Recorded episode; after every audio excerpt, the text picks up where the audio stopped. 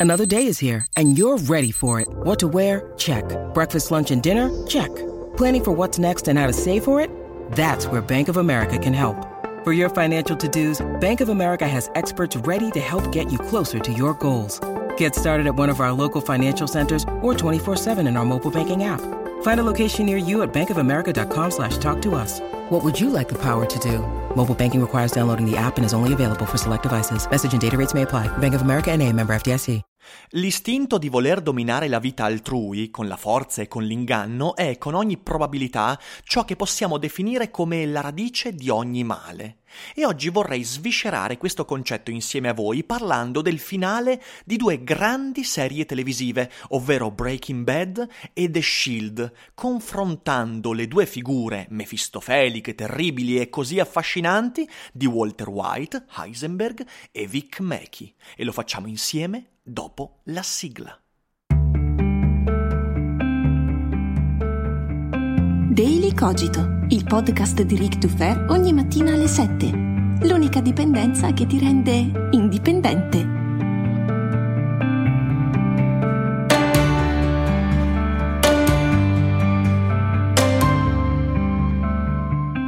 Buona domenica a tutti e bentornati qui su Daily Cogito. Io sono sempre Eric Dufer e devo dire che queste prime settimane della seconda stagione sono partite alla grande e voi avete accolto con grande entusiasmo l'idea apparentemente malsana di pubblicare ogni giorno un episodio, anche il weekend, anche il sabato, anche la domenica.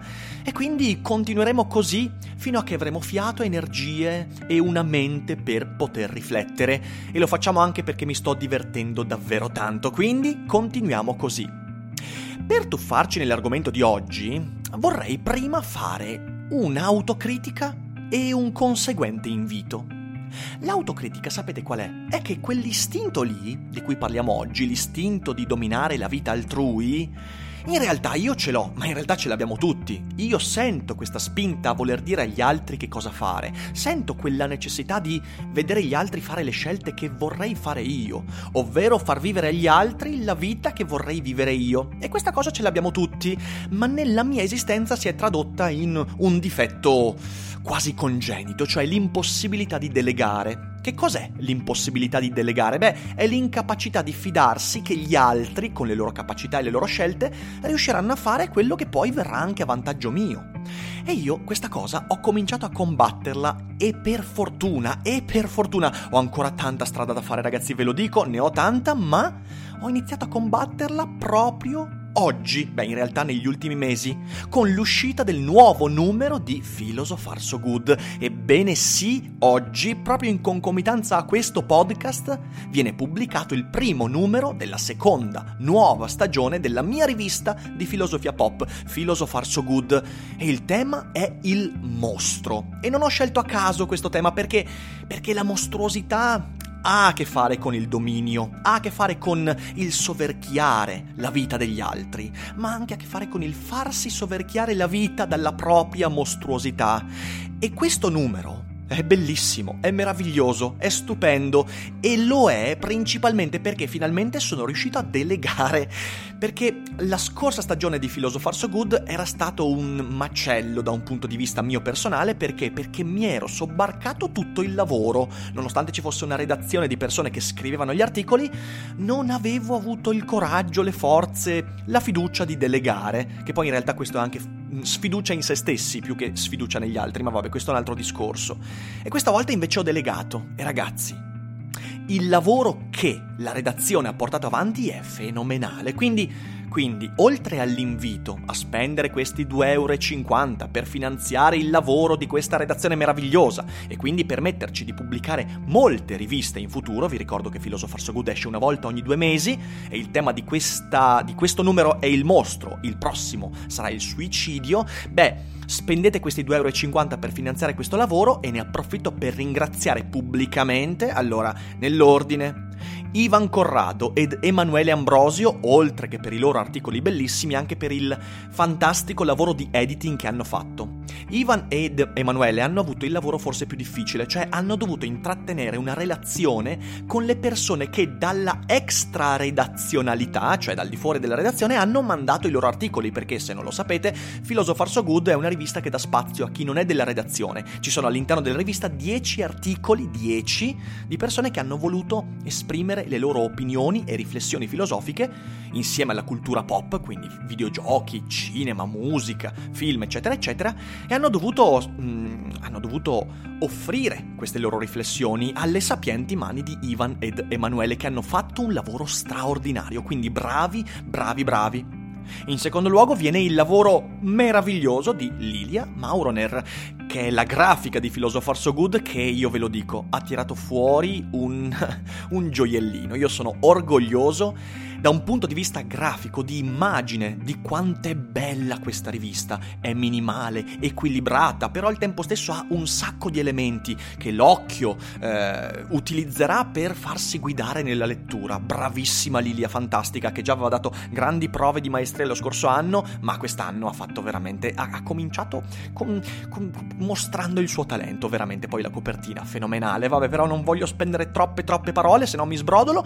Dopodiché eh, voglio fare i complimenti anche a Michael Morelli che ha eh, gestito molto bene la pagina di Facebook. Bravo Michael, l'ha fatta crescere. Voi seguite la pagina di Philosopher So Good perché pubblichiamo un sacco di cose interessanti, articoli, interviste, contenuti sempre a tema filosofico. Insomma, andate a vederla. Dopodiché il resto della redazione, ovviamente Arianna, ovviamente eh, Mattia De Franceschi, Davide Raguso. Insomma, eh, spero di non aver dimenticato nessuno. Lavoro meraviglioso, davvero. Grazie ragazzi, abbiamo tirato fuori un vero e proprio gioiellino e sta a voi, ascoltatori, adesso comprarlo, scaricarlo con il link che trovate sotto, 2,50€, avete 40 e più pagine di riflessioni filosofiche e bravi anche a tutti coloro che hanno mandato il proprio contributo extra redazionale. Ecco qui spendo una parola. Abbiamo ricevuto più di 60 articoli, 60. La selezione è stata difficile. Purtroppo abbiamo selezionato soltanto 10 persone per la rivista più 5 per il blog filosofarsogood.com che verranno pubblicati in queste ore. Eh, perciò grazie a tutti quelli che hanno partecipato. Mi raccomando, partecipate anche il prossimo per il prossimo bando, eh, trovate alla fine della rivista il bando di pubblicazione. E bravi a quelli che sono stati selezionati e a quelli che non lo sono stati, ragazzi. Grazie per aver contribuito comunque alla creazione di questa rivista. Scusatemi se mi sono dilungato così tanto, ma, ma sono entusiasta di questo numero. E questo numero, ripeto, è così bello perché io ho delegato, cioè ho lasciato che i membri della redazione si prendessero il loro lavoro, il loro spazio per fare una cosa bella ed è bellissima. E quanto tempo dovevo, dovevo aspettare prima di delegare? Vabbè, però, ecco, l'incapacità di delegare è uno degli aspetti della necessità di dominare la vita, la vita degli altri, perché in qualche modo significa voler eh, fare il mondo a propria immagine e somiglianza. E Breaking Bad e uh, The Shield ci raccontano due storie che vanno proprio in quella direzione. Ora, piccolo importante disclaimer. Farò degli spoiler sui finali di entrambe le serie. Mi dispiace, ma è proprio finali, è proprio ai finali che voglio arrivare. Eh, quindi, se non avete visto Breaking Bad, se non avete mai visto The Shield, se non volete rovinarvi i finali, io vi dico di fermarvi qui. Però, però, però, vi dico anche che queste sono serie bellissime, anche se si sa come finiscono. Eh, però, insomma, se siete spoilerofobici, fermatevi qui. Dove voglio andare a parare? Allora noi abbiamo queste due figure, Vic Makey che è un poliziotto a capo della squadra d'assalto di LAPD, di un dipartimento di Los Angeles, ehm, e questa squadra si arrangia, diciamo così, è una squadra che utilizza metodi non convenzionali e sicuramente non legali per perseguire i propri obiettivi. Al tempo stesso però è una squadra che butta in galera un sacco di gente, cioè è la squadra d'assalto, eh, quindi una squadra speciale che fa il maggior numero di arresti in questo distretto. Vic Makey è un personaggio bastardo. Ed è bastardo perché? Perché al tempo stesso tu sai perfettamente che è un figlio di puttana, in quanto eh, la prima stagione si apre nella prima puntata con Vic Makey che uccide un suo collega, il quale stava collaborando con i federali, e quindi lui lo uccide a sangue freddo e poi cerca di insabbiare la cosa, e quindi tu sai già dall'inizio che Vic Makey è un bastardo. Eppure tutta quanta la serie, nonostante Vic continui a compiere degli atti comunque forse mai così tanto gravi, ma comunque molto gravi, ma poi no, ne compie di altrettanto gravi nel corso della serie, ma insomma quello con cui si inizia è forse quello che rimarrà per tutte quante le sette stagioni, ehm, tu però finisci per simpatizzare per Vic Makey. E la serie è estremamente... Um, sibillina e furba e intelligente da questo punto di vista perché tu, pur avendo visto già dall'inizio l'animo di Vic Makey, che è un animo sporco, marcio, tu alla fine ti trovi a simpatizzare fino al punto in cui, sotto l'indagine degli affari interni, eh, con il detective Cavano, eh, un fantastico Forrest Whitaker, uno dei miei attori preferiti, fenomenale. Se non l'avete visto in Ghost Dog, ma cosa, cosa state qua ad ascoltarmi a fare? Andate a vedere Ghost Dog e poi tornate per il podcast.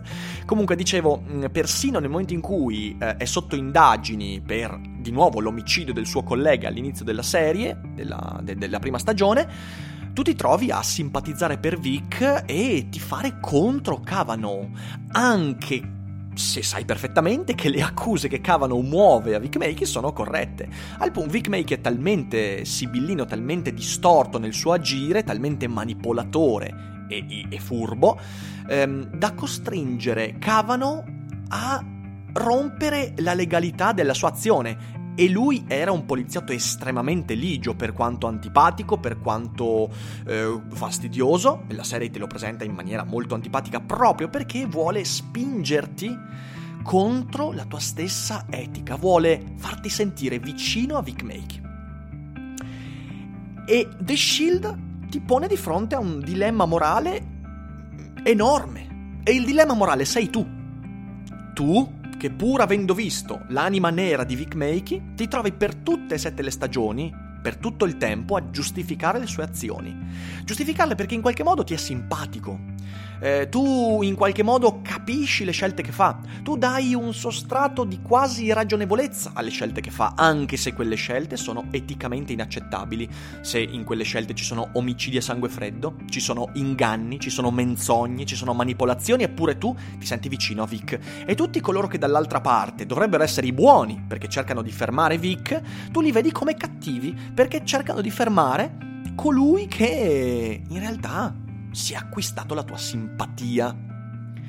In Breaking Bad accade esattamente lo stesso. In Breaking Bad tu parteggi per Walter White. Ora in Breaking Bad è molto meno chiaro l'animo nero di Walter White all'inizio della stagione. Perché? Perché in realtà i segni che White è marcio fin dall'inizio, che in realtà il vero Walter White è Heisenberg e il professore di liceo di chimica Walter White era la vera maschera, eh, tu ce li hai gli indizi, ma sono molto molto eh, molto nascosti. Per esempio, nella prima o seconda puntata della, proprio dell'inizio della serie, eh, dopo che dopo che gli è stata diagnosticata la malattia, il cancro, ehm, un suo ex amico e socio, con, lui, con cui Walter White aveva rotto in passato, gli offre aiuto, gli dice guarda, so che hai difficoltà, non puoi pagarti le cure, io ti offro di essere assunto nella mia azienda, di cui White era stato anche eh, il cofondatore, per poi lasciarla per un pugno di spiccioli, eh, gli dice io ti assumo nell'azienda così avrai le migliori cure, assicurazione sanitaria e non avrai di che preoccuparti. In quel momento Walter White, che già in realtà eh, sente ribollire dentro di sé Heisenberg, rifiuta.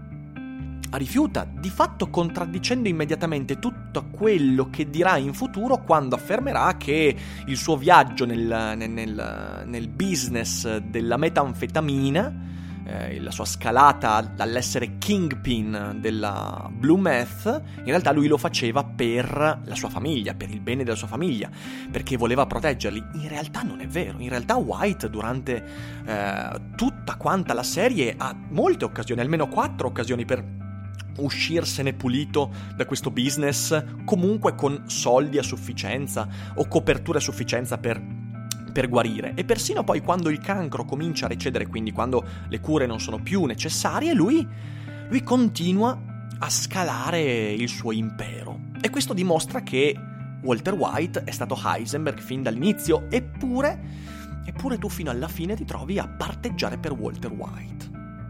Queste sono, sono due figure che letteralmente usano il dominio sugli altri come grimaldello per, la, per il perseguimento dei propri obiettivi. Eh, Vic Makey è un manipolatore. Vic Makey attraverso la menzogna riesce a usare i suoi colleghi, sua moglie, persino i suoi figli, per raggiungere lo scopo del dominio. Per Vic Makey tutta quanta la sua vita è una partita a poker. E l'unico modo per vincere una partita a poker di quel livello è andare sempre di più in all-in, bleffando in maniera spudorata, talmente spudorata che neanche le persone che lo conoscono di più possono possono ammettere che stia bleffando e neanche lo spettatore può ammettere fino in fondo che stia bleffando. Noi ci crediamo a Vic Makey, noi siamo ingannati da Vic Makey quanto è ingannata sua moglie, quanto ha ingannato il suo capo. E questo lui lo fa perché deve continuamente rompere il limite di ciò che è sopportabile. Vedete, il tema vero di The Shield è che una volta valicato il limite invalicabile dell'omicidio a sangue freddo, quello con cui si apre la serie, l'omicidio eh, del suo collega che cercava di, di, di collaborare con i federali, quando tu hai valicato quel limite, non esiste più nessun limite perché tu valicherai sempre qualsiasi limite e per fare quello tu devi usare le vite degli altri. Il dominio sulla vita altrui è quindi una necessità. E quella cosa che noi sentiamo nella nostra vita lo spero almeno in maniera piccola, che si trasforma in paternalismo, si trasforma nel fare la morale agli altri, si trasforma nel dire agli altri cosa fare, eccetera, eccetera, eccetera, nel pensare di sapere meglio degli altri cosa è meglio per gli altri, eh, o come si vive la vita in maniera giusta, eccetera, eccetera, quella cosa che noi sentiamo piccola e che comunque è sempre presente nella nostra vita, Vic Makey la porta all'ennesima potenza, dimostrandoci che una volta compiuto quel passo lì, una volta dominata la vita di qualcuno, non riesci più a fermarti. E in effetti neanche Walter White si ferma più. E non si ferma più perché per sua stessa missione lui ci ha preso gusto. Perché dominare la vita altrui è divertente. Dominare la vita altrui è un impulso irresistibile. Ed è per questo che usare la testa invece significa resistere a quell'impulso. Significa capire che l'unico dominio su cui io posso vantare diritti è la mia vita, che io posso decidere per la mia vita e il problema vero qual è? Il problema che scoprono sia Vic Makey che Walter White a loro spese è che quando tu finisci per assecondare quella tendenza a voler dominare la vita degli altri, in fin dei conti lo fai sapendo che non puoi dominare la tua.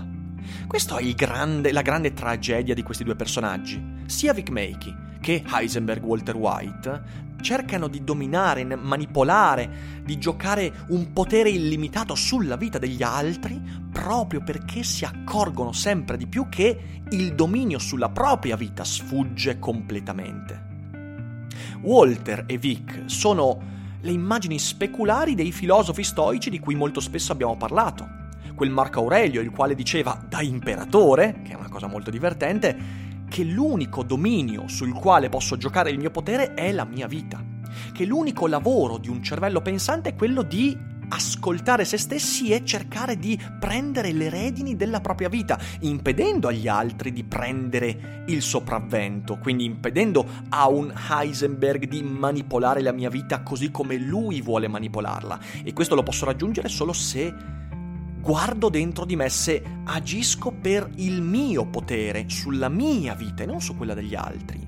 Quando cerco di dominare la vita altrui, non solo mi sfugge la mia vita, inevitabilmente non riuscirò a dominare i miei impulsi, i miei desideri, non riuscirò a tenere ordine nelle mie relazioni. Infatti entrambi questi personaggi distruggono tutto quello che hanno intorno, fanno piazza pulita delle loro relazioni, ma soprattutto lascerò che altri, con la mia stessa malattia mentale, quella del dominio, della manipolazione, riescano a manipolare me. Ed è il paradosso in cui tutti quanti vogliamo dominare la vita degli altri, ma in questo modo non riusciamo a dominare la nostra.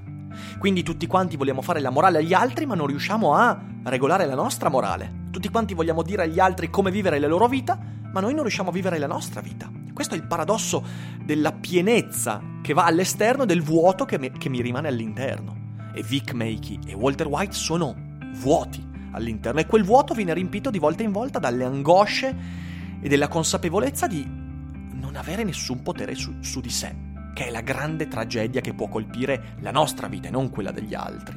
Guarda dentro a casa tua prima di guardare al di fuori, anche perché guardare al di fuori è già di per sé contraddittorio. Tu potrai portare valore agli altri soltanto fin tanto che riesci a dominare quel, quella piccola parte della tua vita che puoi dominare, forse dominare una parola sbagliata, ascoltare e cercare di regolare, di guidare, cercare di dare una direzione alla propria vita, al proprio agire. Questo è.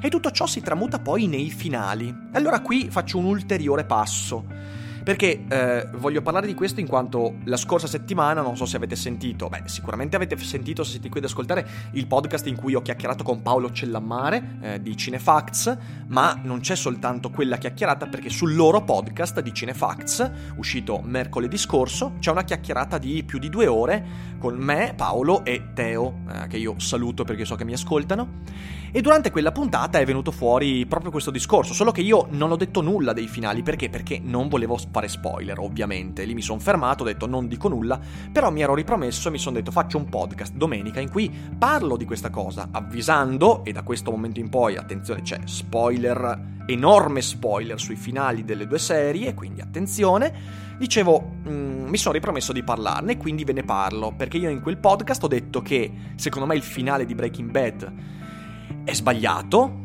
adesso vi spiego cosa intendo per sbagliato, il finale di The Shield è come Breaking Bad sarebbe dovuto finire. Come finisce Breaking Bad? Breaking Bad finisce in un modo che secondo me non è da Breaking Bad. Perché? Perché tu arrivi a costruire questa narrazione devastante, tragica, tragica nel vero senso della parola, perché Walter White è un antieroe tragico, in cui alla fine Walter White è rinchiuso in questa catapecchia fra i monti, non mi ricordo neanche, boh, Nevada mi sembra, non lo so, eh, qualcosa del genere, nel, nella neve, irraggiungibile, con il tizio che ne ha nascosto l'identità, che va a trovarlo una volta ogni tot per portargli dei giornali, del cibo, delle provviste e per fargli la chemioterapia. Ora, dopo tutto quello che Walter White ha compiuto, qual è possi- l'unico finale L'unico finale che ci si può aspettare, che io mi aspettavo, beh, è che Walter White muore lì. Muore da solo, muore dimenticato, muore dopo aver distrutto le vite di tutti, le vite della moglie, del figlio, della figlia ovviamente, le famiglie che ha distrutto, eh, la morte di Gus Frings, la distruzione di ogni cosa avesse intorno. L'unica, l'unica cosa, e anche realistica, che può capitare è che o la polizia lo becca e lo arresta, e lui magari sì, muore in una sparatoria cercando di difendersi, ma in realtà no, è troppo debole, quindi se ne resta lì. Oppure, oppure muore lì da solo, muore dimenticato. E qualcuno magari lo ritrova settimane, mesi dopo, lì. Dimenticato e sconfitto. E invece no, invece no. Nell'ultima puntata di Breaking Bad, Vince Gilligan eh, e l'altro autore, non mi ricordo come si chiama, ci stupiscono o mi stupiscono con un'americanata incredibile. E l'americanata qual è? Beh, l'americanata è che questo ormai vecchietto sconfitto e demoralizzato, solo perché vede in televisione il suo ex socio che si discosta dalla figura di Heisenberg dicendo che in realtà non lo conosceva bene, ha un moto di orgoglio. Questo moto di orgoglio lo porta a comprare una macchina, attraversare mezzi Stati Uniti, comprare un fucile d'assalto, montare una macchina della morte che manco la scatola del gatto di Heisenberg. Heisenberg è quello, quello vero Heisenberg. Ehm, arrivare uh, a delineare un piano incredibile che poteva andare storto in mille modi, arrivare a parcheggiarsi davanti alla roulotte dei carnefici di Hank riuscendo anche a liberare incredibilmente Jesse Pinkman e attraverso un meccanismo assurdo che presuppone il fatto che lui doveva parcheggiarsi con una precisione straordinaria davanti alla roulotte eh, quel parcheggio è stato fatto con lo scagnozzo di zio Frank, zio Frank si chiama, zio, sì, Uncle Frank mi pare, eh, il quale dice no, non dovresti parcheggiare qua, beh, beh, vabbè, non importa. E dopo tu, tutto questo scatta la molla e riesce ad ammazzare tutti sti neonazisti, alt-right, eccetera, eccetera, salvandosi lui, no, lui no, in realtà poi non si salva, e salvando Jesse. Ora questo questo manco Superman, ragazzi. Manco Superman. Cioè, ma vogliamo, vogliamo, veramente ripercorrere mentalmente l'ultima puntata dell'ultima stagione di Breaking Bad? È una puntata che non ha niente a che fare con tutto il resto. Cioè, proprio. Certo, è la puntata che. È la puntata che in qualche modo una parte di noi voleva. E sapete qual è la parte di noi che voleva quella puntata? Quella che ha simpatizzato per Walter White. Perché quella parte che in realtà è colpevole di complicità nei confronti delle nefandezze di Walter White, perché noi siamo complici di Walter White quando simpatizziamo per lui, quando siamo contenti che le cose gli vadano dritte nonostante la scia di sangue che si porta appresso. Noi siamo contenti, siamo contenti alla fine perché, perché, è la sua redenzione.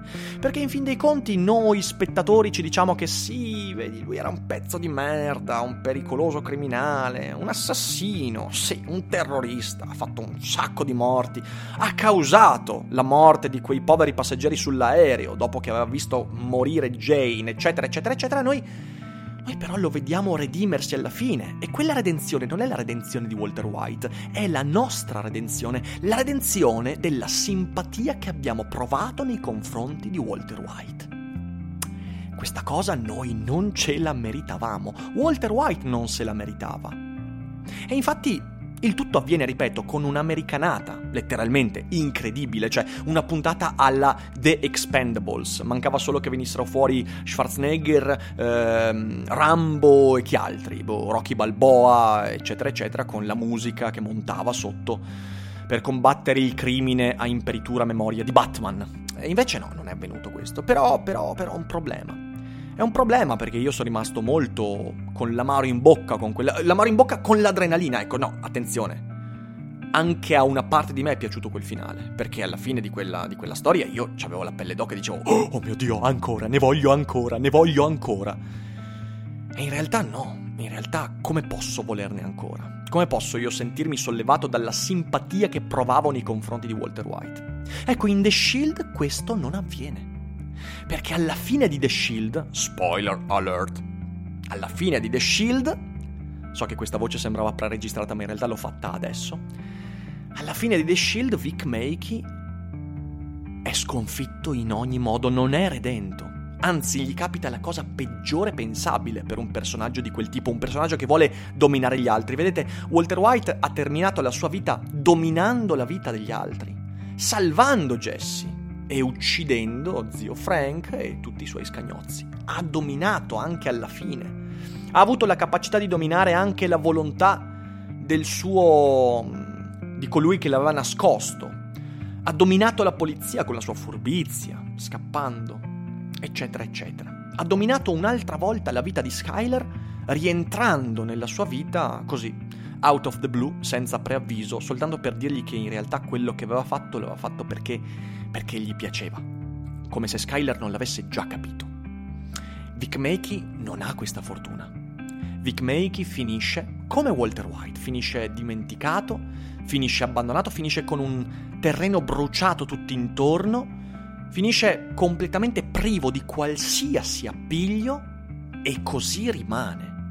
E il suo destino è il peggiore pensabile per questo personaggio, perché il suo destino è quello di finire dietro una scrivania, con la cravatta, davanti a un computer, contemplando la pistola per un lungo periodo, a fine dell'orario d'ufficio, e sicuramente tu spettatore sai che in quegli istanti Vic Makey ha pensato al suicidio, ha pensato di togliersi la vita. Ma Vic Makey non ha il coraggio di farlo rimette via la pistola, guarda fuori dalla finestra, sospira, vede la vacuità del proprio futuro ed esce da solo, senza amici, senza colleghi, senza familiari, senza niente da dominare. E l'amaro in bocca che ti lascia il finale di The Shield è ciò che ti meriti, io mi sono meritato quell'amaro in bocca perché? Perché in realtà io ho simpatizzato per Vic Makey e quindi sono stato complice delle sue nefandezze. The Shield è una serie onesta fino in fondo, non fa il paraculo, non fa il paraculo l'autore di The Shield, ti dice fino in fondo guarda che guarda che tu devi sentirti di merda. Gilligan non ha avuto questo coraggio e ciò mi dispiace perché Breaking Bad poteva essere davvero il finale in cui lo spettatore alla fine digrignava i denti dicendo ma come? Ma come? Ma come ho potuto? Come ho fatto? E io che mi, che mi, aspettavo la redenzione. Eh, guardando The Shield tu ti aspetti la redenzione. O al massimo ti aspetti la sparatoria finale, ti aspetti il colpo di scena finale, ti aspetti magari anche la morte di Vic Makey. Ma ti aspetti una morte eroica, esattamente come quella di Walter White. E in The Shield non arriva. E tu rimani da solo con l'amaro in bocca, il dramma di quello che hai visto, la solitudine che senti nell'animo di Vic Makey, la vergogna che Vic prova nei confronti di quello che ha fatto e che tu provi nei confronti della simpatia che hai sentito nei confronti di Vic Makey. E questo è da capolavoro, questo è da Oscar, ma molto di più, è da Nobel per la letteratura, perché è raro che una narrazione, anche letteraria, riesca ad arrivare così a fondo nel farti sentire fottutamente colpevole. E tu sei colpevole alla fine di uh, Breaking Bad, ma non lo senti. Sei colpevole alla fine di The Shield e lo senti e come. E lo senti e come. Questo è quello che io penso nel confronto di queste due serie e ovviamente voi con un commento potete dirmi che cosa ne pensate, se siete d'accordo con la mia analisi, se le avete viste eh, se non le avete viste e avete avuto il coraggio di arrivare fino a qui, beh, io vi consiglio comunque di vederle. Non è che questo spoiler abbia rovinato la visione, sono comunque due bellissime serie da vedere e magari alla fine della visione mi potrete dire se siete d'accordo o meno con quanto io ho detto. Ovviamente ho detto delle cose su Breaking Bad con cui potreste non essere in accordo, ma fate un bel respiro prima di commentare e io ascolterò volentieri.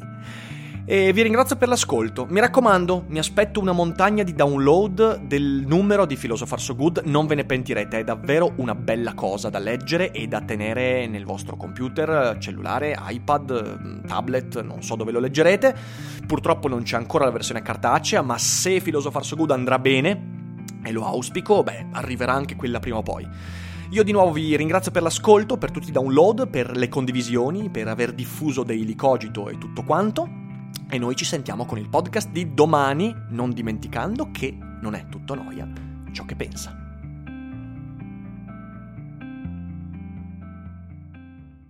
Vacanze in Sicilia o in Sardegna. Con i traghetti GNV viaggi in relax, porti tutto quello che vuoi e ottieni super vantaggi. Col nuovo programma Fedeltà MyGNV accumuli punti viaggiando, ricevi un cashback del 20% e tanti sconti a bordo. Non c'è modo più conveniente per andare in vacanza. Scopri i dettagli su gnv.it.